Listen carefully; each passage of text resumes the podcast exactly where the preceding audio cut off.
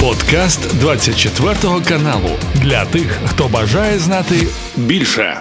Привіт вам, люди з двома серцями. Традиційно з вами розпочинаємо наше спілкування з, та певно, вже останнім часом західної преси, тому що вона є ньюзмейкером. І саме Time опублікував десять глобальних ризиків дві тисячі двадцять четвертого року. Я їх називаю спойлерами, а чи є вони дійсно спойлерами, зараз будемо з'ясовувати. Традиційно зі мною радник глави Офісу Президента Михайло Подоляк. Пане Михайло, я вас вітаю і слава Україні! Героям слава, вітаю! Пане Михайле, десять глобальних ризиків двадцять четвертого року. Серед них на першому плані розділена Україна. Кажуть, двадцять четвертий рік буде переломний моментом, він у війні виступить. І якщо Україна не вирішить свої кадрові проблеми, не збільшить виробництво зброї і найближчим часом не розробить реалістичну військову стратегію, її територіальні втрати можуть виявитися постійними і можуть збільшуватися, пише нам Time. І ми повертаємося до того, що що чому дві тисячі двадцять четвертий раптом вважається переломним роком у війні, чому о, саме на виробництві зброї в Україні зараз робиться такий великий о, акцент, і що значить не вирішить свої кадрові проблеми? У нас є кадрові проблеми? У нас немає кадрових проблем, але це виглядає дійсно дивно. Дивіться, ви собі сидите так. Ну, Російська Федерація порушила міжнародне право в повному обсязі, тобто все це зруйнувало, а ми сидимо такі і кажемо, о, дивіться, в двадцять четвертому може статись такі-то апокаліптичні картинки, але ми нічого робити для цього не будемо, щоб запобігти цьому. Ну, це виглядає ну, максимально дивно. Ну, давайте розбиратись. По-перше, план Москви, план Російської Федерації – це не про розділення України, це про окупацію всієї України, максимально жорстку окупацію з максимальною кількістю е, прямих вбивств, знущань, катувань, е, гвалтувань і так далі і тому подібне. Ну, треба вже зрозуміти, що Російська Федерація не залишиться тільки на окупованих територіях, якщо не програє цю війну. Вона буде постійно тиснути, йти далі, вбивати, вбивати і вбивати. Немає ніякого плану у Росії розділити Україну. Є план Росії захопити Україну. І він нікуди не зник, цей план.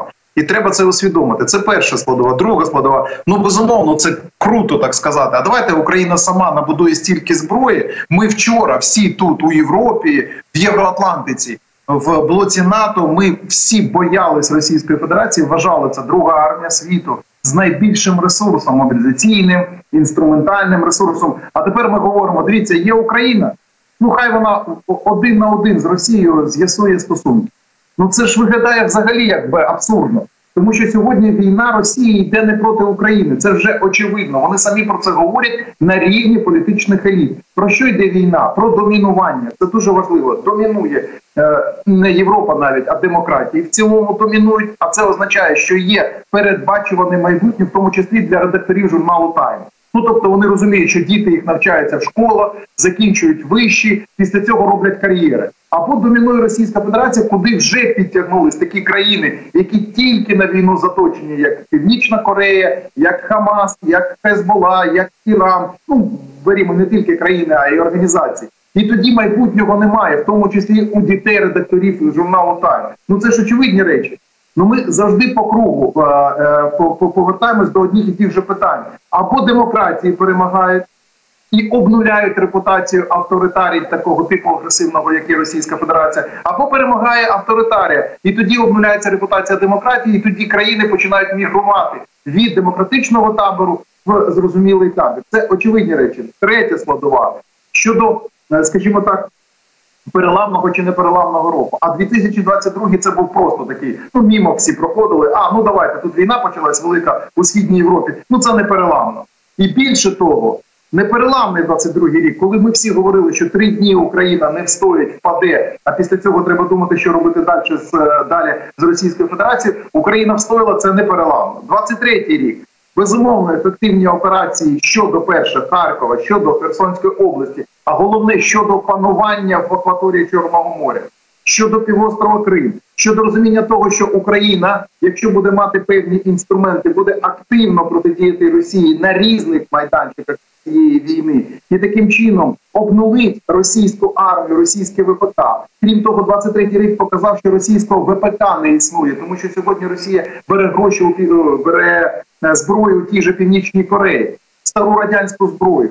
великій кількості. З'ясувало, що Росія продавала фікцію на глобальному ринку, будучи, знову ж таки, однією з найбільших продавців зброї, як такої. Це все, що не переламне. Ну, тобто, дивіться, репутації Росії немає. Е, немає репутації російської армії, яка може там швидко за тиждень дійти до Берліна, Парижа і так далі.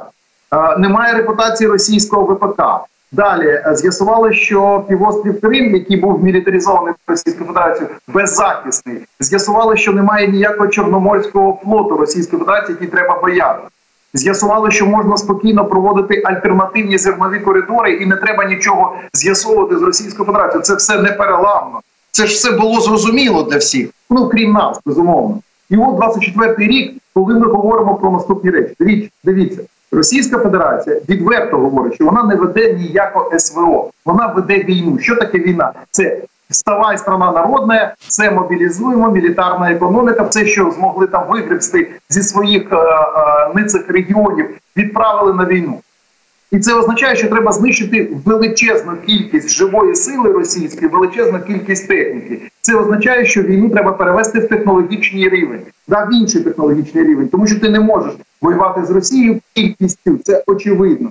Що таке е, технологічний рівень? Це дрони, реби, дальньовійні ракети, авіація. До речі, щодо авіації і щодо е, систем ПРО. З'ясувало, що Росія лякала весь світ кінжалами, наприклад. Ну, всі вважали, що ці ракети не можна перехопити. З'ясувало, що навіть попри те, що Росія атакує всю величезну територію України і б'є по цивільному населенню, по цивільній інфраструктурі критичній, що можна працювати навіть проти кінжалів. Але для цього потрібно збільшувати системи ПРО, знову ж таки, насичувати системи ПРО, закривати небо. Ну, тобто концепція закритого неба має працювати в Україні в тому числі. І тоді, тоді оця кількість ракет, яку Росія випустила в Україні, вісім тисяч, це не, не те, що мало б злякати наших партнерів. Ну і нарешті авіація. В підручниках, які декламують, в тому числі в журналі Time, написано, треба мати домінування у повітрі. Україна не мала домінування у повітрі, але при тому все рівно стримала на лінії розмежування, стримала, ну, на лінії безпосередньо фронтовій лінії, стримала Росію величезну кількість і більше того, на певних напрямках просувалась вперед. Ну, тобто обнулена навіть класична стратегія НАТО. Так, це погано, тому що я вважаю, що дійсно потрібно домінування у повітрі. Тобто, про що має писати журнал Time? Як мені видається, ні, вони мають право писати, безумовно, те, що пропонує редакційна політика, але вони мають ставити акценти наступним чином. Ми зрозуміли, що Україна ефективно протидіє Російській Федерації. Ми зрозуміли, що Російська Федерація має всі шанси програти. Ми розуміємо, що Російська Федерація воює кількістю. Ми розуміємо, що для того, щоб в цій війні довести домінування демократії, Україна має отримати і далі перелік, чого має отримати в двадцять четвертому році Україна. Ще раз, суттєві інвестиції, спільні інвестиції у військове виробництво, суттєву підтримку авіаційну, суттєву підтримку е, системами протиракетної і протиповітряної оборони. Все інше разом обговорюємо математично. Мається на увазі ті ж дрони, ті ж артилерії, ті ж снаряди, ту ж бронетехніку, нарешті ті ж атакамси, ну мається на увазі дальнобійні ракети з дальністю там сто п'ятдесят, а краще триста-п'ятсот кілометрів. От що треба писати. І тоді, і тоді світ. І, до речі, я тут зроблю посилання на пані Хейлі, яка а, чітко зафіксувала, інвестиції сьогодні в Україну – це інвестиції не в роздмухування війни, не в масштабування війни, навпаки, це інвестиції в запобігання масштабуванню війни. Якщо Росія не програє, війна буде глобальною. Якщо Росія програє, війна зупиниться не тільки в Східній Європі, а в низці інших регіонів. Оце треба проговорювати, а не песимізувати і казати, все пропало, давайте і... І я тоді задам вам зустрічне питання. І якщо все так апокаліптично, то що пропонує журнал Time? Піти на домовленості з Путіним, сказати, ви хочете забрати Україну, давайте ми вам віддамо, тільки прогарантуйте, що ви далі не підете. Не підете в Молдову, в країни Балтії, не будете провокувати Польщу, не будете фінансувати Хамас, не будете створювати політичні заворушення в низці європейських країн, не будете е, організовувати політичні вбивства, не будете фінансувати терористичні, ультраправі, нацистські партії і так далі.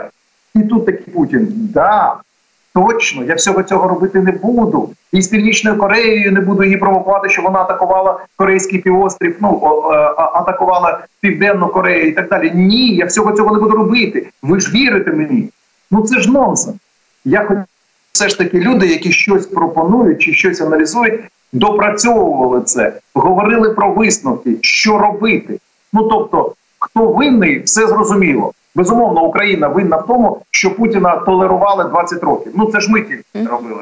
Та? А не західні країни, які після війни у Грузії, чи війни в Україні чотирнадцятого року, чи війни в Сирії казали, давайте збільшимо постачання російської сировини на європейські ринки. Це ж так правильно, ми його втягнемо, обнімемо, дамо можливість заробити трошки більше корупційної складової, олігархи стануть більш потужними в Росії, і це буде нам гарантувати сталий мир на сотні років вперед. Ну це ж так виглядає. Ну, схоже на те, принаймні. Про сировинний ринок і про гарантії безпеки ми з вами ще поговоримо. В зв'язку з тим, що написав Time, хочу спитати ще про одну, одне повідомлення, про таємну зустріч, яка відбулася за посередництва та Сполучених Штатів і України, про ті чи то мирні перемовини, чи то підготовка гарантій безпеки для України. А, таємна зустріч, на якій не було представників Китаю, Бразилії і Об'єднаних Арабських Еміратів. По-перше, про що це нам говорить, і якщо про щось говорить реально. А по-друге, ця зустріч, вона, наскільки я розумію, відбулася ще в середині грудня. Стало про неї відомо от лише зараз. І тоді, в середині грудня, Bloomberg писав про те, що Путін посилає сигнали, нібито про те, що він хоче заморозити війну. І тоді в нашому там управлінні розвідки, зокрема, Юсов підтверджував про те, що такі сигнали нібито з Росії десь йдуть. Ну, принаймні, їх ширять, масово намагаються. Але посилати сигнали, ми ж розуміємо, і дійсно зупинити війну, да? Це трошки різні речі, зокрема, щодо Росії. Тож про цю таємну зустріч. Що це було? Це було мирні перемовини, це було ем, схиляння України до підписання, як ми з вами вже то з'ясували, капітуляції на умовах Росії. Росії, враховуючи, знову ж таки, те, що в грудні не була підписана ось ця допомога, зокрема, Україні. Чи це були, правда, там, підготовка гарантій безпеки для України на зараз, на майбутнє, на коли? Давайте тут, знову ж таки, зафіксуємо деякі речі. Перше, а що вирішує заморозка війни? Ну, от що вирішує? Ну, тобто, по-перше, Росія відмовиться від мілітаризації, правильно я розумію? Ну, тобто вони перебудували всю економіку, вони є ізольованими, вони є репутаційно обновленими, вони добре, ми погоджуємося на це, тому що заморозка війни не означає, наприклад, зняття санкцій. Ну, тобто, що вирішує заморозка війни? Тобто вона знімає компонент мілітарної Російської Федерації і агресивність зовнішньої політики, якщо в Росії немає інших інструментів ведення зовнішньої політики. Не вирішує? Ні. Далі, тобто заморозка війни начебто гарантує нам з вами спокійне далі життя. Правильно? Ну, тобто тут буде не сіра зона, сюди прийдуть потужні інвестиції, всі повернуться. Буде дуже цікаво жити в країні, яка в будь-який момент може знову перетворитись на а, а, очах війни. Ну, це ж, це ж так. Більше того, Російська Федерація з, з урахуванням тої ненависті, яку вона відчуває до нас, не спровокованої, безумовно. І вона не буде тут проводити теракти, вона не буде тут проводити якісь там заворушення організовувати, вона не буде тут атакувати когось, вбивати, підривати щось і так далі. Ну, вона нічого не буде цього робити. Ну, тобто заморожений конфлікт – це супер, все. Рай на землі.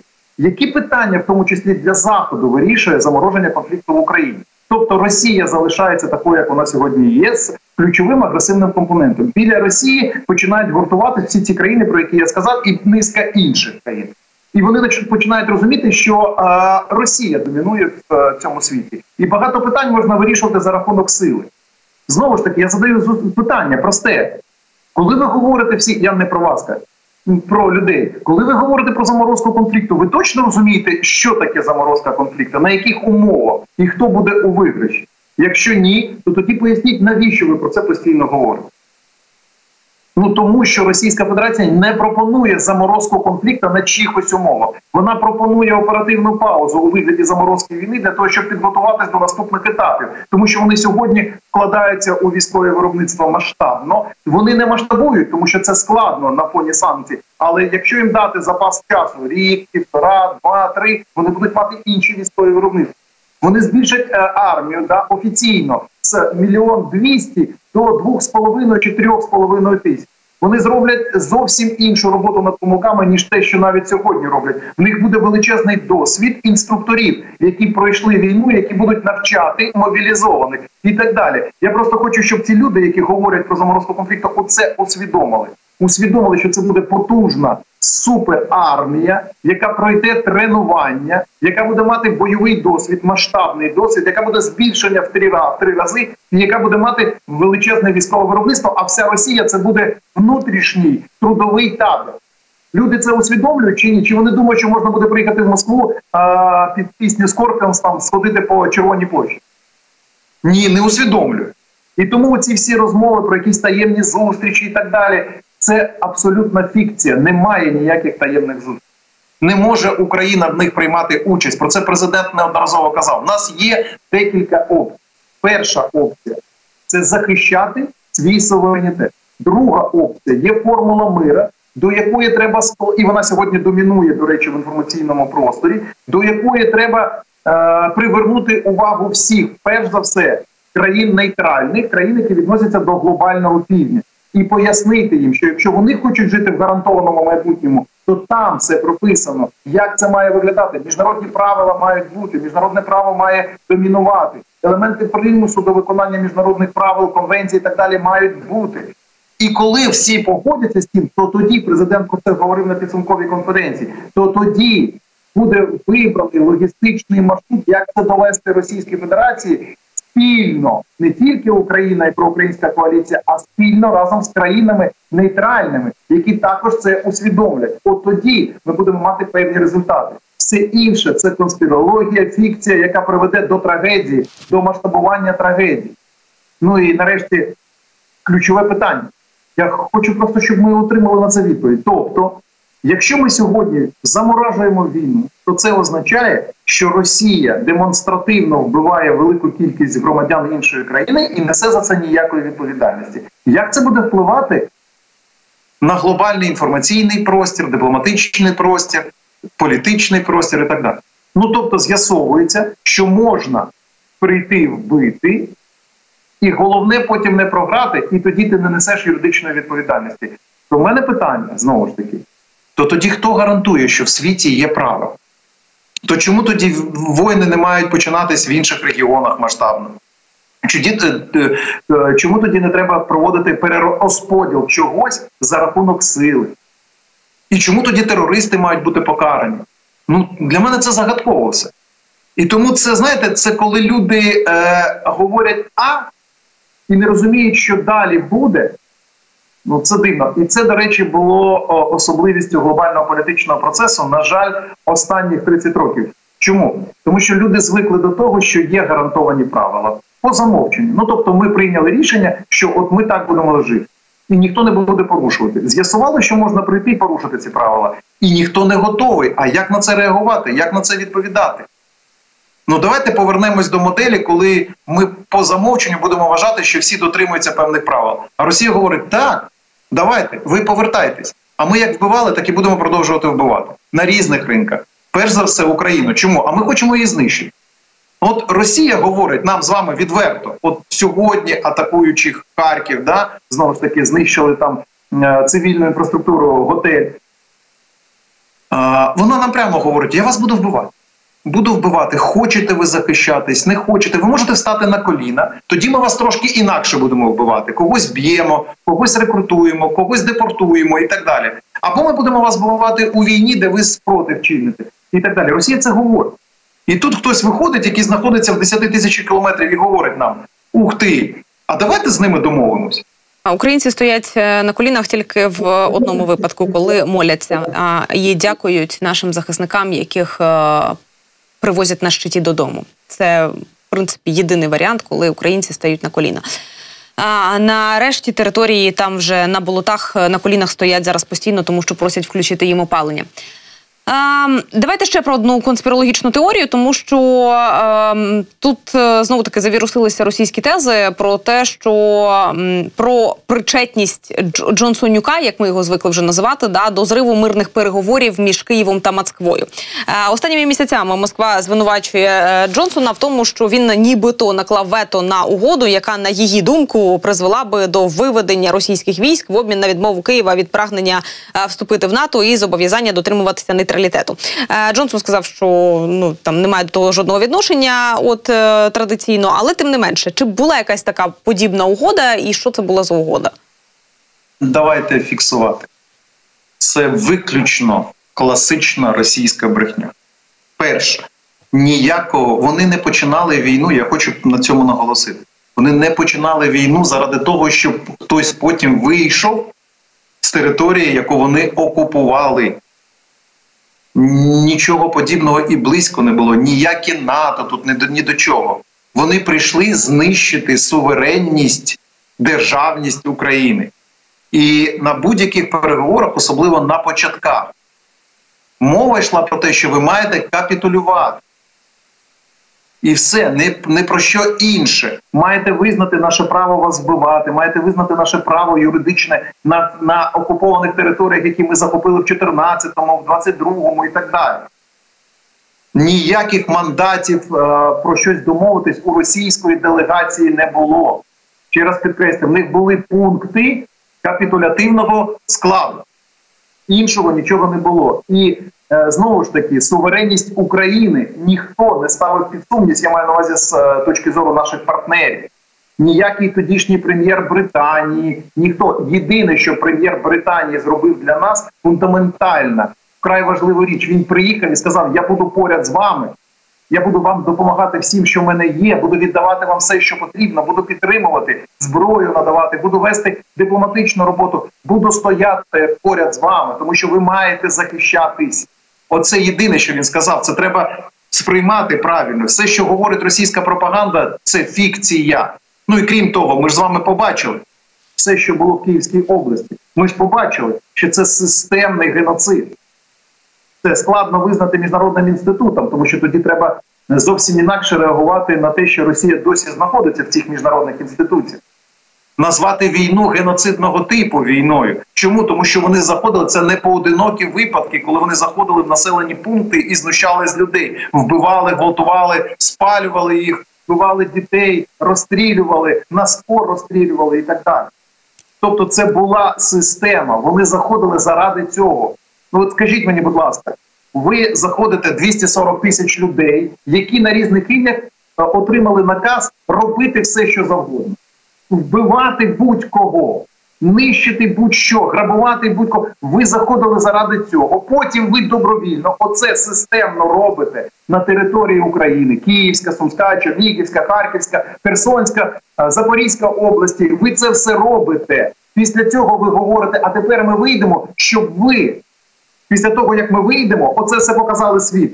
Ну ви розумієте абсурдність цього? Я хочу, щоб ми логічно завжди думали. Росія заходила і системно нищила, тому що вважала, що вона тут залишиться назавжди. І якщо десь щось буде вспливати, вона скаже, це робили нацисти якісь там міфічні. І не більше, але й не менше. І тому немає жодного варіанту, що вони хотіли зайти і вийти, наприклад, з Київської області. Вони хотіли зайти і взяти все це під тотальний контроль, вбити там частку населення максимально, реалізувати свої садистські потреби, записати це відео, щоб Путін потім це дивився в своїй кінохроніці і так далі. Немає ніяких опцій. Я хочу, щоб ми були свідомі цього. Ніхто не заходить з величезною кількістю вбивств цивільного населення, щоб потім вийти, і ви могли, ще раз підкреслити, це показати світу. Тому ніяких домовленостей, ніяких можливостей домовитись про щось з Росією, ніякого бажання кудись там вийти е, з, е, за рахунок гарантій. А до речі, на, на рахунок того, що ви не будете вступати у НАТО. А Росія в чотирнадцятому році нападала на Україну, яка була членом НАТО. А Росія в двадцять другому нападала, коли чітко було зрозуміло, що Україна стане членом НАТО. І що? Я просто не розумію. Це ж Це ж настільки абсурдно з точки зору аргументації, що мені здавалось, доросла людина з критичним мисленням має сказати, це все фікція, абсурдність. І уж тим більше, тим більше не можна звинуватити людину, я маю на увазі пана Джонсона, який абсолютно щиро прийшов і сказав, я поряд, я допоможу. Ну це ж нонсенс. Тобто людина, яка нас захищала, допомагала, він сьогодні має почути щось негативне від людей, які на нас напали. Тобто ми маємо прийняти сторону Російської Федерації, тобто вбивці, який два, два роки вже нас вбиває, і не вірити людині, яка в цей момент, найтяжчий момент для України, першою приїхала і сказала, я буду тут з вами. Це ж нонсенс. Україна має розставити акценти, має чітко зафіксувати. Росія – єдиний агресор. Росія – єдиний вбивця. Росія прийшла вбивати. Росія не збиралась нікуди йти. Перший, хто прийшов нам на допомогу і до сьогодні підтримує, це Великобританія. Вони стали поряд і стоять сьогодні. І, до речі, Девід Кемерон сказав чітко, двадцять третій, двадцять четвертий, двадцять п'ятий, двадцять шостий, будь-який рік будемо допомагати Україні, будемо поряд, будемо давати все. І це ключовий момент, ключовий, який починався з Джонсона і сьогодні продовжує е, пан Сунак, ну і в тому числі інші члени е, британського уряду. Це друзі, друзі, які для нас все віддають. І Росія – це ворог, який безпосередньо всіх хоче тут вбити. Про ще одне правильне прочитання, тому що Меттю Міллер сказав, що хоч Штати обіцяли бути з Україною стільки, скільки це буде необхідно, але не обіцяли надавати нам допомогу на тому самому рівні двадцять другого - двадцять третього років, який, який, відповідно, яку нам надавали. Як тут розуміти, про що насправді йдеться, і чи так ми читаємо ці букви, як вони, власне, написані? Йдеться про інтерпретації. Суб'єктивні інтерпретації різних людей. Вони можуть коментувати все, що завгодно. На, на мій погляд, Сполучені Штати зацікавлені в тому, щоб Російська Федерація програла. Так, вони ведуть певні дискусії, тому що ці дискусії побудовані на підготовці до нового електорального циклу, і це нормально для демократії. Але між тим, і республіканці, і демократи, дві партії на рівні лідерів, на рівні рядових членів цих партій, чітко свідомі того, що інвестиції в Україну, ще раз підкреслюю, це інвестиції в домінування, в глобальне лідерство, в е, програш систем авторитарного типу, програш терористичного альянсу і так далі, і тому подібне. І це інвестиції в безпеку Сполучених Штатів. Сьогодні ти інвестуєш шістдесят мільярдів в Україну. Я зараз перейду, що таке інвестиції в Україну. А це означає, що ти будеш мати набагато більше шансів жити в стабільному світі, ніж тобі доведеться інвестувати завтра шістсот мільярдів чи там шість трильйонів доларів в спробу все ж таки забезпечити безпеку для Сполучених Штатів, ну чи для союзників, партнерів і так далі. Це очевидні речі, і вони зрозумілі сьогодні на всіх рівнях Сполучених Штатів. Це не означає, що вони не будуть вести дискусію. І це, але це означає, що допомога Україні в будь-якому випадку буде. Тепер щодо того, які зміни в цій допомозі можуть бути. Тут нормально. Ми маємо сьогодні разом з партнерами будувати систему воєнних виробництв. Це дуже важливо. Інвестиції з урахуванням типу війни. І це дуже правильно. Тобто гроші не тільки в рамках з арсеналу зброю, і військове виробництво Сполучених Штатів отримує нове замовлення, а також військове виробництво в Україні. І це правильний підхід. Більше того, давайте повернімося все ж таки до слів пана Блінкена. Він достатньо чітко сказав, дивіться, дев'яносто відсотків, прямо так і говорить, дев'яносто відсотків бюджету на підтримку Україні, військового бюджету, залишається в Сполучених Штатах. Ми надаємо зброю Україні зі своїх складів, а після цього виробники отримують замовлення на те, щоб поповнити ці склади чи ці арсенали. І таким чином, по-перше, виробники вже мають замовлення. По-друге, виробники отримують дані з поля бою, які треба технологічні зміни внести в той чи інший вид зброї. І таким чином збільшити ефективність цієї зброї на завтра. І третє, постійна ротація цієї зброї. Тобто постійне виготовлення нових зразків. Ну це ж важливо. Для мене взагалі е, трошки дивно, коли ми обговорюємо, чи буде підтримувати Сполучені Штати Україну. Дивіться, для ключового лобі воєнних виробників це вкрай важливо, щоб Україна отримала все необхідне. Вони отримують багато інформації для того, щоб внести корективи в свої виробництва. Друга складова, для них вкрай важливо, щоб Україна отримала допомогу, тоді вони обнуляють на глобальному ринку зброї присутність Російської Федерації. Тому що вони доводять, що натівська зброя набагато більш ефективніша. Патріот сьогодні фундаментально довів, що ніякі кінжали не є проблемою для Патріот. І таких прикладів величезна кількість. Так само і для європейських виробників зброї. І це дуже важливі параметри. І тому можна там інтерпретувати все, що завгодно, ми будемо підтримувати, але не в такому обсязі. Ні. Вони будуть підтримувати в тому обсязі, який математично необхідний для того, щоб Російська Федерація в такому вигляді політичному не існувала. Тому що інакше це навіть не холодна війна, це е, така розірвана гаряча війна на різних континентах з суттєвим збільшенням військових витрат, в тому числі Сполучених Штатів. А навіщо це потрібно, якщо треба вкладатись в технологічні е, проблематики? Якщо вже завершувати, знаєте, цикл читання іноземної преси, то ще спитаю вас про заголовок в Wall Street Journal, який називається «Запеклий наступ України зупинився, ціна незначних просувань була високою», кажуть вони. Значить, Wall Street Journal, журналісти проаналізували бої десантних підрозділів Сил оборони і кажуть про те, що от за час українського контрнаступу повернули всього там два кілометри, але е, втратили багато українських військових. Е, для мене це трошки про інше. Я думаю, що для українців, в принципі, це про інше зараз йдеться. Але, знову-таки, про висловлювання західної преси стосовно того, наскільки вдалим був контрнаступ, нібито у нас був інший варіант. Ви абсолютно праві. Це для мене взагалі, знову ж таки, постановка питання дивна. То це означає, що не треба звільняти свої території. Ну, треба, це означає, що треба програти війну. Ну, тобто, безумовно... Треба було, певно, сказати треба... Путіну, підожди, нам зараз має прийти допомога від наших партнерів. І поки цієї допомоги не буде, будь ласка, не нападай на нас зараз. Ну, так воно і звучить. Знаєте, мені подобається, давайте заморозимо конфлікт, за цей час ми підготуємось до війни і будемо наступним етапом вже звільняти свої території.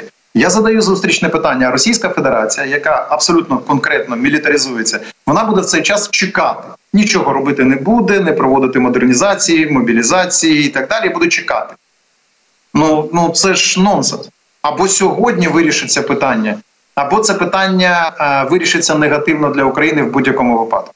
Немає опції посередині, немає опції перечекати, немає опції відвернутись, не дивитись нагору, да, і думати, що все владнається. От, на жаль, для політичних еліт європейських і американських для певної частки, тому що, ще раз підкреслю, я оптимістично дивлюсь на те, як в них змінюється позиція щодо України. І дивіться, сьогодні є і заяви і британців, і голосування в італійському парламенті, і є заяви пана Столтенберга щодо військових програм, і є збільшення бюджетів там Німеччини, Нідерландів, Північної Європи, є прямі військові пакети. Сьогодні президент знаходиться в країнах Балтії, і є, знову ж таки, збільшення е, інвестицій у спільні виробництва, і, знову ж таки, збільшені військові пакети. І так далі. Тобто я все це бачу. Але є дивна а, частина політичних еліт, інформаційних, певно, еліт а, в низці країн, які продовжують це говорити, а давайте не дивитись вгору, а давайте відвернемо. І воно якось само там собі владнається. Тобто Російська Федерація, знову ж таки, почне фінансувати гуманітарні програми, вона почне тусуватись на Оскарах і так далі. Почне виплачувати якісь там премії нам за гарні репортажі про золоте кільце навколо Москви. Ну, ну це ж дивно виглядає. Мені здається, що вже перелам наступив. Мені здавалось, принаймні для всіх. І що не можна писати «Україна щось не досягла», тому що це не питання тільки України. Це питання трьох речей. Перше, це питання тієї армії, проти якої Україна воює. А це та армія, яку ви вчора всі писали, що немає сенсу проти такої армії взагалі виходити на валку, на бій. Це ж очевидно. Друга складова. Ну, жодна європейська країна один на один з країною, яка не вважає людське життя важливим, не буде так ефективно воювати, як Україна. А це означає, що треба всім разом навалитись на допомогу Україні. І, до речі, знову ж таки повернусь до пана Кевна. Що він говорить? Він говорить абсолютно круту річ. Він говорить, дивіться, ВВП європейських країн разом з Британією в двадцять п'ять разів більше, ніж ВВП Російської Федерації. І це означає, що ми можемо набагато більш ефективно допомагати Україні. І це означає, що в нас набагато більший бюджет, тому що питання цієї війни – це питання існування нашого майбутнього. Це круто, але я думаю, що навіть більше, ніж двадцять п'ять разів. Чому? Тому що якщо санкції правильно будуть працювати, якщо цей тіньовий танкерний флот Російської Федерації під там прапорами Камеруну чи ще когось перестане працювати, то тоді ще менше буде грошей у Російської Федерації.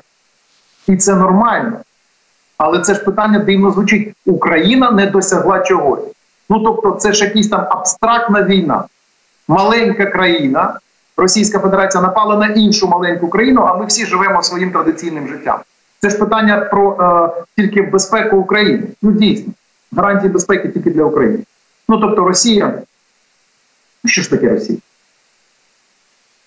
Пане Михайле, а якщо спитати про відсоткове відношення, от я зараз розумію, що все там більше і все частіше все одно у світі говорять про те, що Україні треба відроджувати свій військовий потенціал. Я не знаю, наскільки це можливо в умовах війни, тому що ми розуміємо, що щодня по нам прилітають як не ракети, так дрони, як не дрони, так ракети. Наскільки це можливо в Україні? Чи зараз ми говоримо про те, щоб відродити свій військовий потенціал, але ці виробництва будуть знаходитися десь близько до кордону з Україною, і наші там країни-партнери допоможуть нам з цим виробництвом на своїх територіях?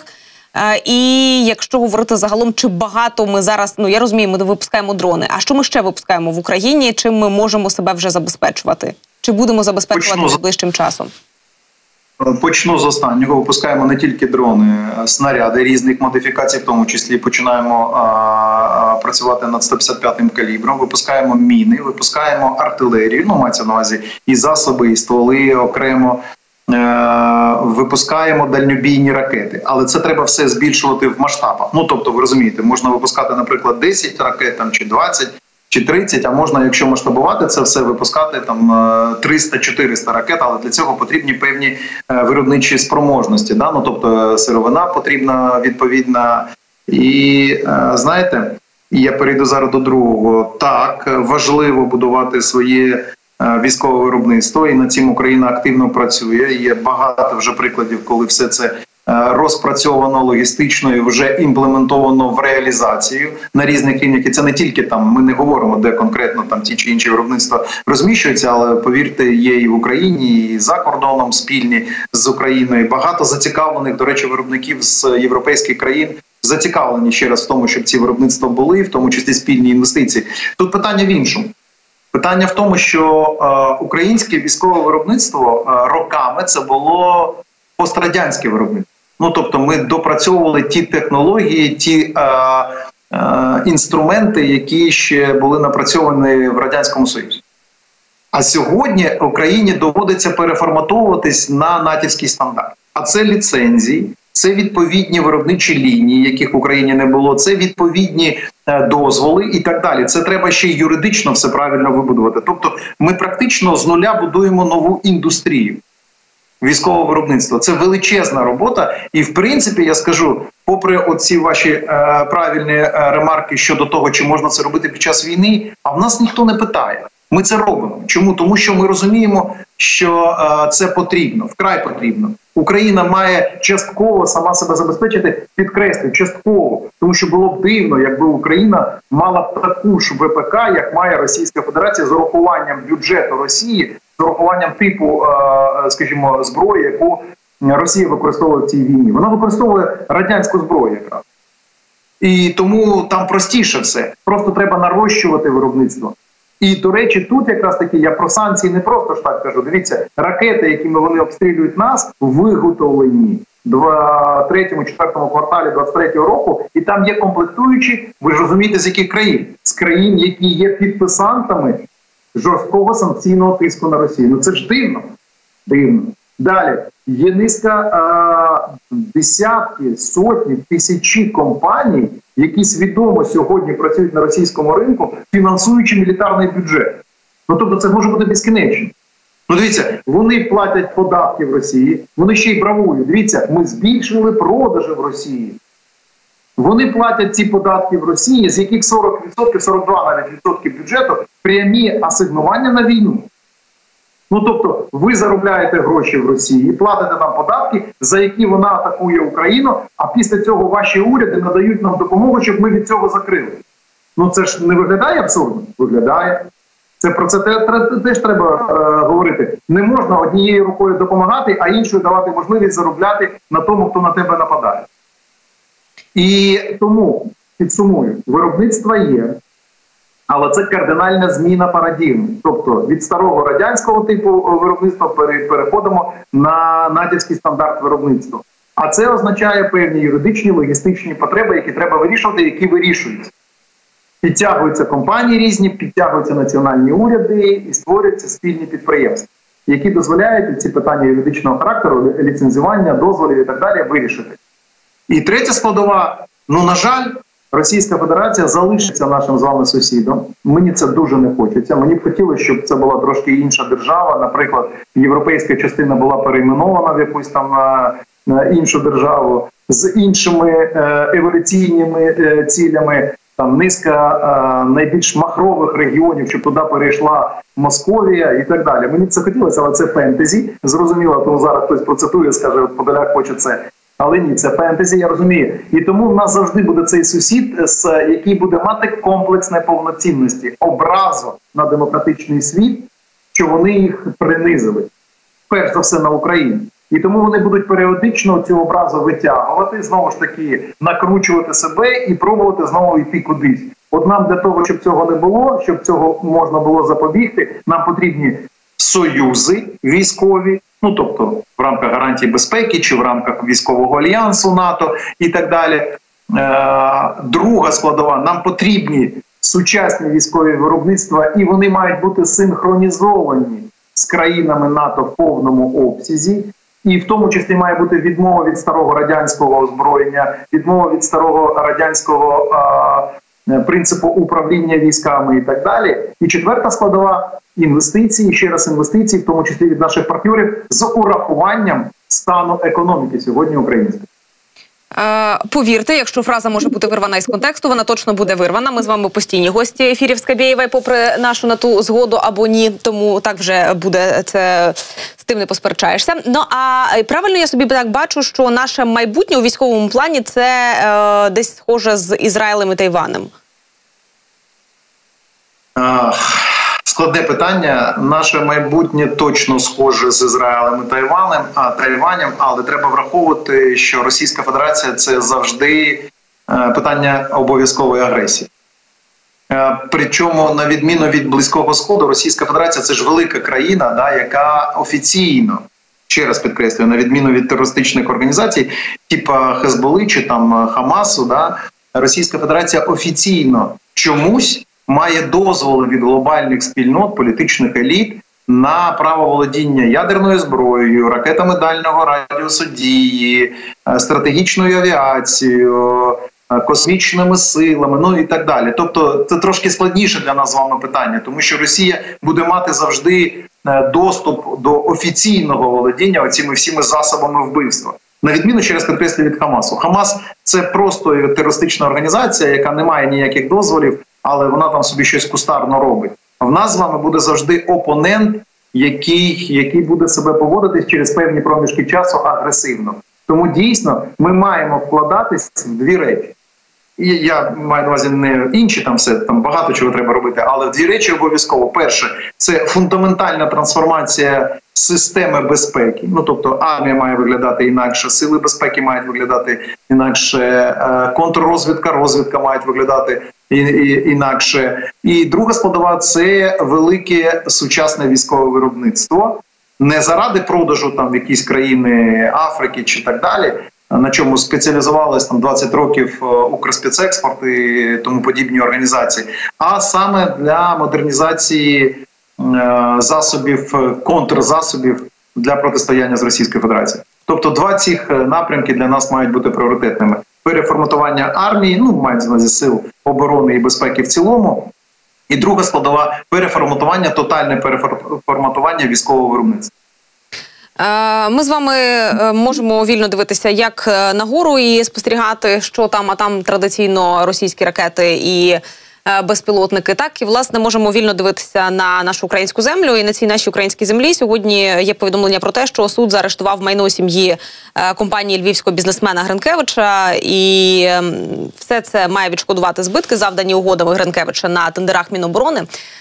І, знаєте, тут я скільки коментарів читала, два варіанти. Перший варіант, звісно, коментарів, коли люди шоковані тим, як можна так заробляти під час війни і на армії українській. Та. А, а другий е, вид коментарів – це ті, хто пишуть про те, що, слухайте, а з іншої сторони це ще раз показує нетерпимість українського народу е, до подібних схем, оборудок і, відповідно, до такого заробітку. Як ви сприймаєте цю новину і цю інформацію? А, знаєте, виклики, які стоять сьогодні перед Україною, виглядають наступним чином. Як це не парадоксально звучить? Перша – корупція, друге – несправедливість, третя – війна. А, і це дуже добре, що ми про це говоримо. Ну, безумовно, ніяк, окрім огиди, там, я не знаю, зневаги до людей, які грабують армію під час війни, Збройні сили під час війни, ну, ти не можеш до цього ніяк відносити. І ви абсолютно праві, дуже добре, що про це говорять, проводять розслідування, відповідні санкції накладають, юридичні санкції. Треба все ж таки дотримуватися юридичного процесу. На жаль, бо хотілося б трошки більш жорстко і більш швидко приймати відповідні рішення щодо подібного типу корупції, як такої, чи навіть мародерства. Але між тим, ще раз, для людей дуже важливо, перше, запобігання корупції – це не абстракція. Ну, треба. І тоді переходимо в несправедливість, відчуття несправедливості. Що таке справедливість з розуміння людей? Вони не хочуть бачити, що затримали, сказали, сфотографували, відпустили. Вони хочуть бачити наступне – затримали. Це говорить про нетерпимість держави до проявів корупції. Друге – чітко зафіксували людину, наклали всі арешти, зафіксували її в СІЗО. Третє – швидкий розгляд цих справ. І четверте – максимальні терміни ув'язнення. Оце про справедливість. І тоді лояльність суспільства до інституцій держави суттєво підвищується. І третє – третє – це війна. І люди розуміють, що тоді буде зрозуміло. Всі чітко усвідомлюють, що таке війна, які ризики вона несе, і як цій війні треба протистояти. Тому що не може бути одночасно. Хтось віддає, я про це вже неодноразово казав, хтось віддає все, втрачає все і робить це свідомо, і йде на передній край, і йде, працює в тилу максимально, донатить і так далі. А хтось мало того, що грабує Збройні сили, так ще й маніфестує це, ну тобто показує розкішний образ життя в Інстаграмі чи в будь-яких інших соціальних мережах. І, і, і це, це неправильно, але правильно те, що про це говорять, фіксують, і таких випадків, це не тільки про Гринкевича, давайте говорити, що є інші випадки, є конкретні прізвища, але дивіться, і ес бе у, і Нацпол, і де бе ер, і прокуратура активно працюють по всім напрямкам, постійно йдуть затримання, фіксація, кримінальні справи і так далі. На жаль, система така, от щодо корупційної, корупційного павутиння, вона ж була побудована не під час війни, правильно, повномасштабного вторгнення. Вона була побудована, всі, вона будувалась всі ці тридцять років.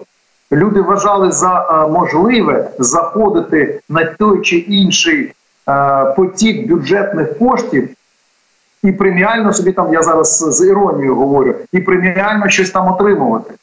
А потім це все масштабувати в машини, автопарки, в додаткові будинки, в мандри і так далі, і тому подібне. Але ви праві, ми не можемо одномоментно позбутись всіх цих явищ, вони є, але ми можемо про це говорити.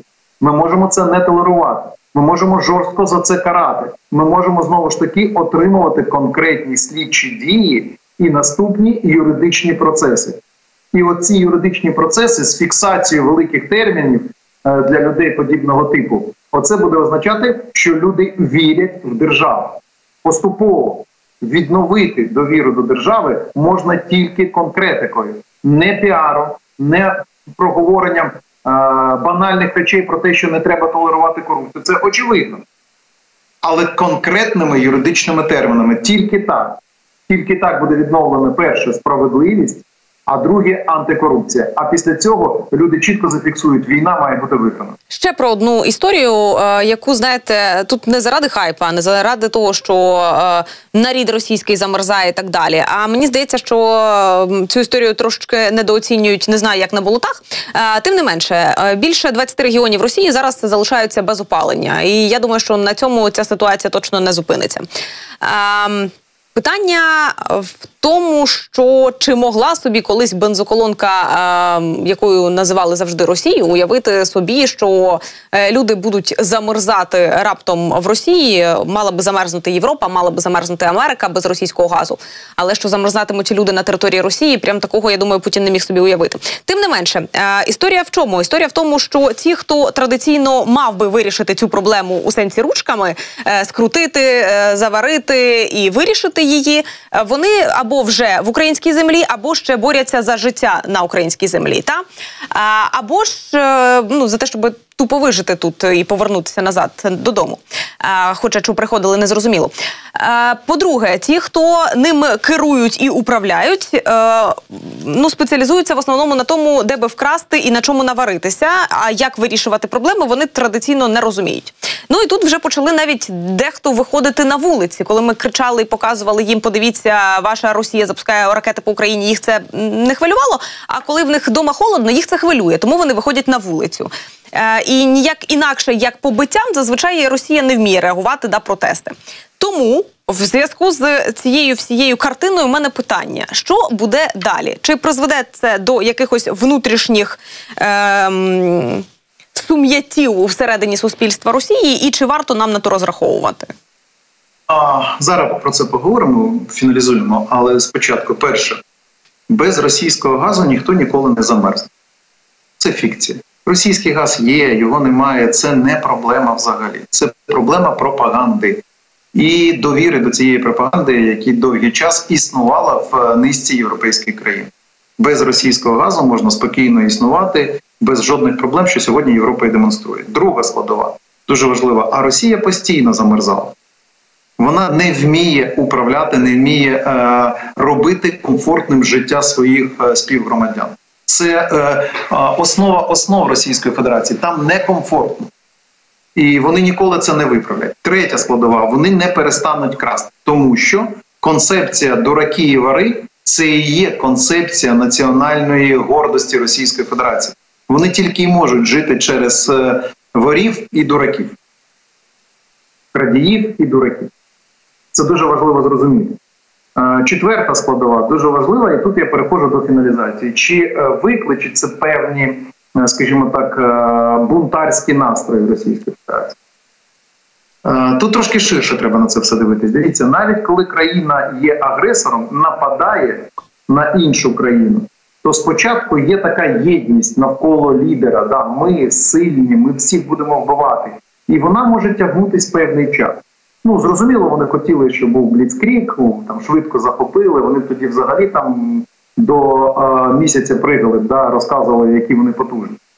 Але між тим, е, соціологічно доведено, що десь два роки це існує. Да? Ну, тобто довіра до лідера, який почав оцю агресивну війну. І яка формує оцю таку дивакувату для нас з вами, бо вона є нелюдська, єдність. Да? Ми готові, щоб ви далі продовжували вбивати там, народ суверенної країни України. Але поступово лояльність і єдність втрачається навіть в Російській Федерації, навіть попри те, що там немає ніякої конкурентної інформаційної дискусії. І тому, безумовно, лояльності все менше, безумовно, єдності все менше. Безумовно, довіри до е, достатньо боєгузливого Путіна все менше, до силової вертикалі все менше. І отакі прояви, е, виставка «Замерзаюча Європа в Росії», е, паралельно з тим йдуть обстріли, самообстріли, давайте так говорити, самообстріли Воронежа, Білгорода, там, Калуги, інших регіонів, самообстріли, тобто Росія сама себе обстрілює тотально, тому що ну так воює Російська Федерація.